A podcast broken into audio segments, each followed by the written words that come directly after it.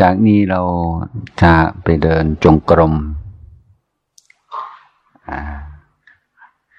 เมื่อเช้านี้ก็ได้ให้คำแนะนำไปแล้วให้ความสำคัญ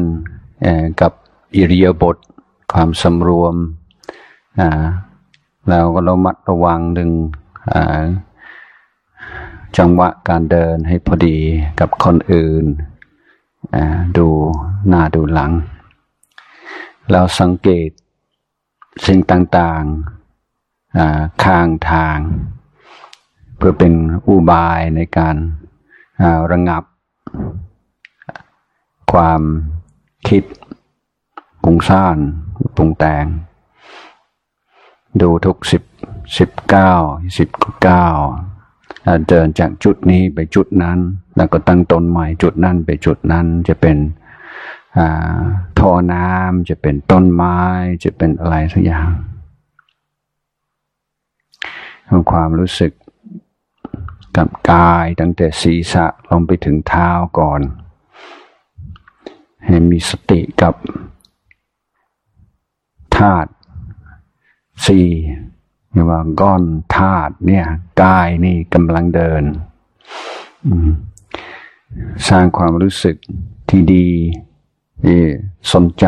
พอใจก็เดินรื่ร้นในการพัฒนาจิตใจ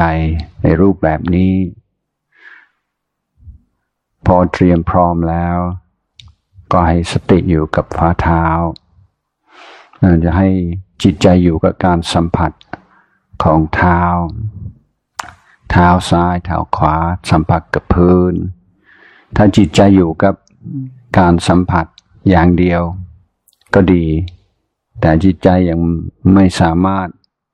อยู่กับการสัมผัสอย่างเดียวว่าใช้คำบริกรรมพุทโธพุทโธไปช่วย ไม่อย่างนั้นก็เริ่มต้นเพื่อให้จิตใจตั้งอยู่ในปัจจุบันก่อน ก็บริกรรมโดยใช้คำสวดมนต์คำ เช่น อิติปิโส พุทธคุณ ธรรมคุณ สังฆคุณก่อน พอจิตใจรู้สึกอยู่อยู่ในปัจจุบัน พอสมควร จึงให้มาโฟกัสอยู่ที่ฝ่าเท้า